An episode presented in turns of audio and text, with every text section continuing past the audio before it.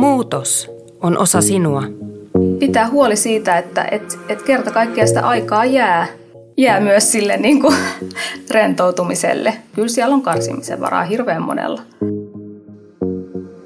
Tämä on Kauneus- ja terveyslehden podcast, jossa tarjoamme yllättäviä ratkaisuja tuttuihin ongelmiin. Tässä jaksossa mietitään, mitä tehdä, kun stressi meinaa jäädä päälle – minä olen toimittaja Tasja Saliin ja ongelmaa on ratkomassa kanssani stressitohtori-blogia pitävä kasvatustieteilijä Sanna Leino. Tervetuloa mukaan. Olet pitänyt stressitohtori-blogia jo kuutisen vuotta. Miksi ryhdyit kirjoittamaan stressistä? No oikeastaan mä silloin kirjoitin silloin kuusi vuotta sitten toista blogia, joka käsitteli myös sellaisia psykologisia asioita. Ja jotenkin mä kaipasin silloin mä muistan, että mä kaipasin jotain semmoista vähän niin kuin ää, tarkempaa tulokulmaa siihen kirjoittamiseen. Ja tota, sitten samaan aikaan mä satuin lukemaan sellaisen kirjan stressistä ää, ja silloin lukeessani sitä kirjaa tajusin, että tämähän on aivan äärettömän mielenkiintoista tämä asia. Ja sitten samaan aikaan mä tajusin, että tässä on varmaan sellaisia asioita, mitä mä myöskin tarttisin itse itselleni omaan elämääni, että aloin tunnistaa, että hetkinen, että tähän alkaa kuulostaa tutulta. Niin siinä se sitten se aiheenvalinta tuli aika, aika luonnostaan ja, ja aluksi oli vähän vähän epäileväinen, että kuka, kuka ikinä haluaa niin kuin lukea blogia stressistä, koska silloin oli aika paljon kuitenkin vaan blogeja, niin kuin lifestyle-blogeja tai jotain muuta sellaista niin kuin kivaa, ei mitään semmoista epämiellyttävää, mutta aloin kuitenkin kirjoittamaan. Ja tässä sitä nyt ollaan. Joo. No sä oot tutkinut stressiä jo vuosia. Onko joku sellainen asia, mikä sut on stressistä yllättänyt eniten tänä aikana? No on, on ainakin se asia, että... Äh, että tota niin, niin jotkut tutkimukset viittaa siihen, että, että lapsuudessa koettu semmoinen haitallinen stressi ja pitkittynyt stressi, niin äh, että sillä voisi olla jotain yhteyksiä joihinkin esimerkiksi ihan fyysisiin sairauksiin, kuten sydän- ja verisuonisairauksiin tai diabetekseen, autoimmuunisairauksiin, niin se on, se on aika mun mielestä niin kuin yllättävää ja rajua, että si, si, siitä on jotain viitteitä ja tietysti varmasti tutkimusta tarvitaan ihan äärettömän paljon enemmän, mutta kuitenkin se on aika yllättävää. Totta. No mitkä oireet kertoo stressistä tai niin kuin, millaisia oireita stressi voi aiheuttaa ihmisessä? No hirveän monenlaisia oireita, mutta varmaan niin kuin ihan sellaisia ö, tavanomaisimpia oireita on se, että ensinnäkin alkaa keskittymiskyky menemään, ehkä tiuskimaan, vähän tulee sellaista ärtysäksi. Sitten voi olla, että tulee, on hankala muistaa asioita ja ehkä, ehkä mm, sitten tietysti semmoisia ihan niin fyysisiä oireita, että voi tulla enemmän just vatsakipuja tai jotain päänsärkyjä tai, tai selkäsärkyjä. Mutta sitten kaikkihan ei ehkä helposti tunnista näitä, ne tavallaan niin kuin, tai ne niin kuin menee on ne oireet, mutta ei, ei ehkä siihen kiinnitä niin paljon huomioon, mutta siihen mihin useampi kiinnittää huomioon on sitten se, että silloin kun stressi alkaa vaikuttaa yöuniin, että on vaikea nukahtaa tai sitten heräilee keskellä, keskellä yötä eikä saakaan enää unen päästä kiinni ja ne asiat pyörii päässä tai, tai keho käy niin kierroksilla, että ei saa enää nukuttua, niin se on aika selvä merkki sit stressistä. Kyllä.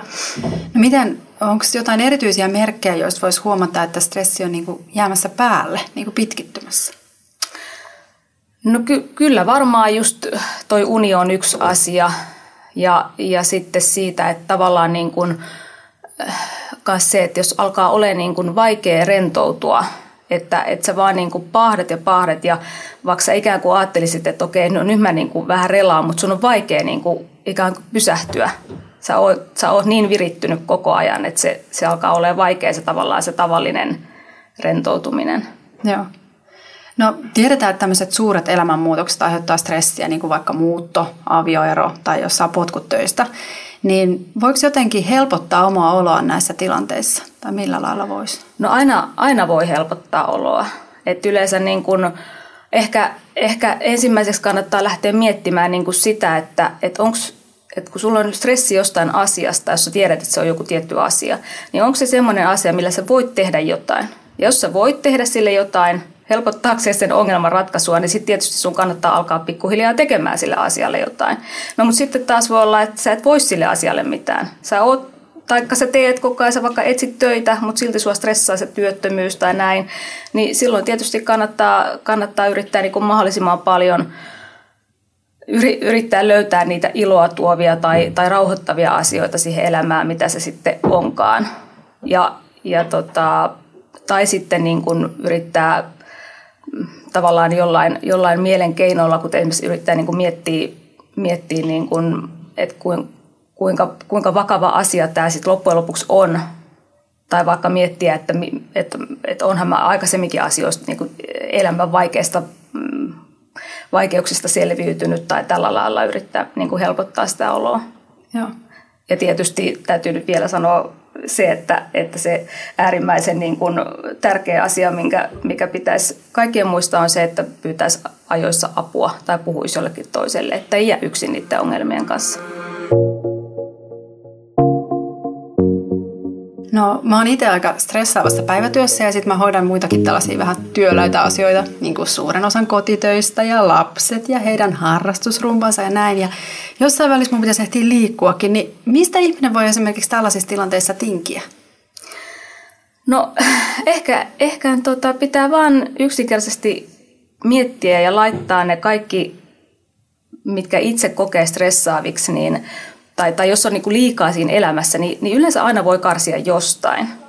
Ja tietysti se, että et, mikä se on se siellä elämässä se niin kuin eniten stressiä aiheuttava tekijä, että jos sä sanot, että sulla on stressaava työ, niin miksi se on stressaava? Onko se sen takia, että sulla on niin kiire? Onko se sen takia, että ne työtehtävät on vaikeita vai onko se, minkä takia se on? Ja sitten alkaa niin kuin niitä purkaa pikkuhiljaa. Et työ, työstressi on semmoinen, että siihen, siihen kannattaa ehdottomasti, niin kuin, äh, sille, sille voi aina ikään kuin yrittää tehdä jotain. Ja sitten taas toisaalta, mitä tulee vapaa-aikaan, niin, niin pitää huoli siitä, että et, et kerta kaikkiaan sitä aikaa jää, jää myös sille niin kuin rentoutumiselle. Eli vaan yksinkertaisesti karsia elämästä niitä asioita. Et meillä on niin kuin hirveän paljon kaikkea, niin kuin, on helppo, helppo sanoa, että mun pitää tehdä tätä, mun pitää tehdä tota ja näin, mutta sitten kun alkaa oikein tarkkaa katsoa, niin kyllä siellä on karsimisen varaa hirveän monella. Niin voisiko vaikka just ajatella, että nykyään liikuntakin voi olla yksi stressin aihe esimerkiksi, kun on, tulee tällaista mallia, että huippujohtavat juoksevat maratoneja ja tekevät triatlonia ja muuta. Mm. Että eikö siitäkin tule vähän paineita siihen? Siitä voi monelle tulla ja se on, se on, se on niin kuin harmi, että eihän sen pitäisi olla tietystikään semmoinen niin kuin stressin aihe, vaan, vaan niin kuin keino pitää itsestään huolta, mutta sittenhän se menee tietysti ja nimenomaan mä oon itsekin nähnyt, kun mä oon tehnyt stressimittauksia, että, että kuinka monta kertaa ihminen, joka on työssään todella kuormittunut, tekee niin kuin rankkoja treenejä sen jälkeen, niin mennään ojasta allikkoon, koska silloin se keho on niin virittynyt koko päivän ja se liikunta, edellä, siis tietysti se rankka liikuntahan on sen, sillä hetkellä stressitekijä keholle, niin se ei enää sitten palaudukaan välttämättä yöunien aikana. Eli silloin vaan lisätään sitä stressiä. Silloinhan se menee niin kuin huonoon suuntaan, kun sitten taas jos se olisi, olisi niin kuin maltilla se liikunta tai, tai niin, että sitä on sopivassa määrässä liikuntaa ja palautumista, niin sitten taas se, se niin kuin eh, parantaa sun stressin sietokykyä, että siinä pitää olla maltti. Niinpä. Ja varmaan mm. eri ihmisille sopii eri palautumistavatkin sitten. Ilman muuta, joo. Että kaikille se ei ole se rankin liikunta. No ei, ei, ei todellakaan Joo. ole, ei. Et se on tietysti myös vähän makukysymys, että toiset tykkää niinku mm, käydä kävelyllä, toiset tykkää crossfitista ja sitten kukin tyylillään, mutta ei se ole niinku se, että sun pitää tehdä jotain niinku tosi, tosi niinku kovaa tai kovatehosta ollaksesi hyvässä kunnossa. Se ei pidä kyllä paikkaansa. Joo. No mites kun tunnistaa tämmöisen stressaavan tilanteen, vaikka että niskat rupeaa jumittaa ja öisin narskuttaa hampaita tai just uni ei tule, niin voiko siinä tilanteessa auttaa joku konkreettinen asia?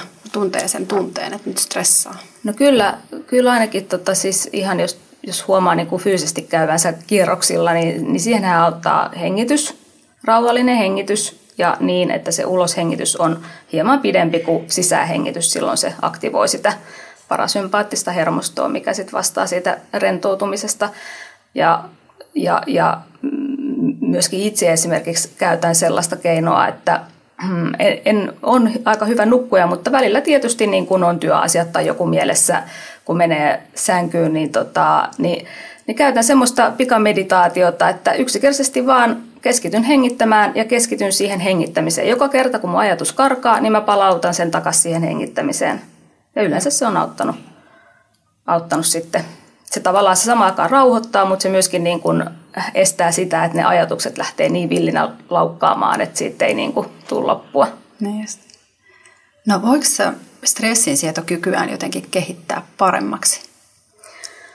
No joo, kaikkea, kaikkeahan voi kehittää, että, että tota, totta kai, että, että niin kuin sillä lailla pikkuhiljaa pieni askelin voi mennä epämukavuusalueelle ja, ja sillä lailla tietysti sitten myöskin niin kuin tulla vahvemmaksi, että, että, että kyllä, kyllä voi ja totta kai just esimerkiksi niin kuin, mitä nyt liikunnasta oli jo puhetta, että, että sopivissa määrin niin se nimenomaan niin kuin parantaa sitä stressin sietokykyä. No mitäs kun me ollaan aika erilaisia ehkä persoonallisuuspiirteiltä tai temperamentilta, niin onko olemassa jotain tiettyjä persoonallisuuspiirteitä, jotka heikentää kykyä sietää sitä stressiä? No sanotaan oikeastaan niin päin, että, että on olemassa jotain temperamenttipiirteitä, kuten esimerkiksi introvertius tai, tai reaktiivisuus, joka on niin kuin stressiherkkyys, jotka niissä on semmoinen piirre, että että se ihmisen sisäinen niin kuin kehon viritystila on suurempi jo lähtökohtaisesti. Ja se tarkoittaa siis sitä, että, että ää, pienempi määrä ärsykkeitä tai stressiä, niin kuin sellainen ihminen kestää siis vähemmän niitä ärsykkeitä ja stressiä kuin sitten sellainen, jolla ei ole niin korkea se sisäinen viritystila. Eli, eli silloin, silloin tavallaan se kuormittuminen tulee helpommin jostain stressaavista tekijöistä kuin sit sellaisella, jolla ei ole tällainen korkea viritystila, mutta mutta mun täytyy samaa hengenvetoa sanoa, että se ei aina ole myöskään niin kuin huono asia, että sul, sä oot stressiherkkä tai että sä olisit vaikka introvertti, vaan sitä voi ajatella myös niin, että silloin sä myös helpommin ehkä huomaat, koska sä olet stressaantunut ja ehkä nopeammin teet sille asioille jotain, kun sun on pakko tehdä, kun sä huomaat, että sä kuormitut niin sitä voi niinku katsoa kummastakin vinkkelistä. Totta. No miten jos sulla itselläsi on joku äärimmäisen stressava tilanne, niin mikä sua Sanna parhaiten auttaa? No riippuu vähän nyt millaisesta stressaavasta tilanteesta. Että on eri asia ajatella, että onko joku läheinen vaikka vakavasti sairas kuin se, että olisi mulla niin töissä mm. joku kipeä deadline, mutta että jos esimerkiksi nyt ajattelee ihan tämmöistä arjen ihan tällaista just vaikka työ, työesimerkkinä, että siellä on, siellä on joku hässäkä päällä tai joku asia mua niin kuin stressaa tai jotain pitää saada tehtyä, niin aika nopea semmoinen keino, mitä mä käytän itse on se, että, että mä suhteutan sen asian. Mä seku, samassa sekunnissa, kun mulla tuntuu, että ei, että tästä ei tule yhtään mitään, niin mä, mä tota mietin, että kuinka merkittävä tämä asia on koko mun elämän mittakaavassa. Ihan niin kuin mietin sille alusta elämää sinne johonkin vanhuuteen, niin tota, mietin, että kuinka tärkeä asia tämä on tämä, tämä nyt tämä vaikka joku deadline tässä. Niin se, sitten se muuttuu saman tien. Mä tajusin no. saman tien, että aivan turha asia tästä on niin kuin murehtia. Ja se auttaa sinua. Se auttaa Joo. mua, kyllä. Ja sitten taas, jos on niin kuin jotain muita stressaavia, niin kyllä mä, kyllä mä käytän, niin kuin, mitä tuossa nyt alu, alu, aluksi jo sanoinkin, niin sitä tapaa, että mä tavallaan ensiksi mietin, että vois mä tehdä sille asialle jotain.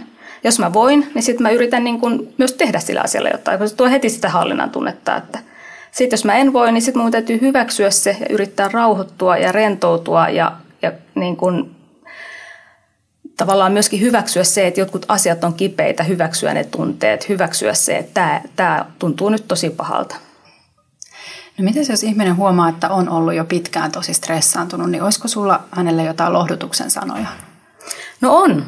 Ainakin se, että, että, että, että aina voi tehdä niin kuin stressille jotain. Että se ei, se ei niin kuin ikinä mitenkään myöhäistä eikä mitään. Että, että aina voi nimenomaan miettiä sitä, että, että mistä niin kuin, tavallaan lähteekö helpottamaan niin kuin sitä oloa just sillä, että rupeaa tekemään ihan muutoksia jotenkin siihen omaan elämään, vai lähteekö sit siitä e-, ekaksi, että yrittää tavallaan saada itsensä niin kuin rauhoittumaan – ja, sit, ja vaikka nukkumaan ja sitten alkaa pikkuhiljaa miettimään niitä muutoksia. Että sehän vähän riippuu tietysti, mistä, millaisesta stressistä on kyse. No jos onnistuu siinä muutosten tekemisessä ja onkin sitten tilanne tasapainossa, niin mistä sen tunnistaa, että stressi ei enää hallitsekaan elämää?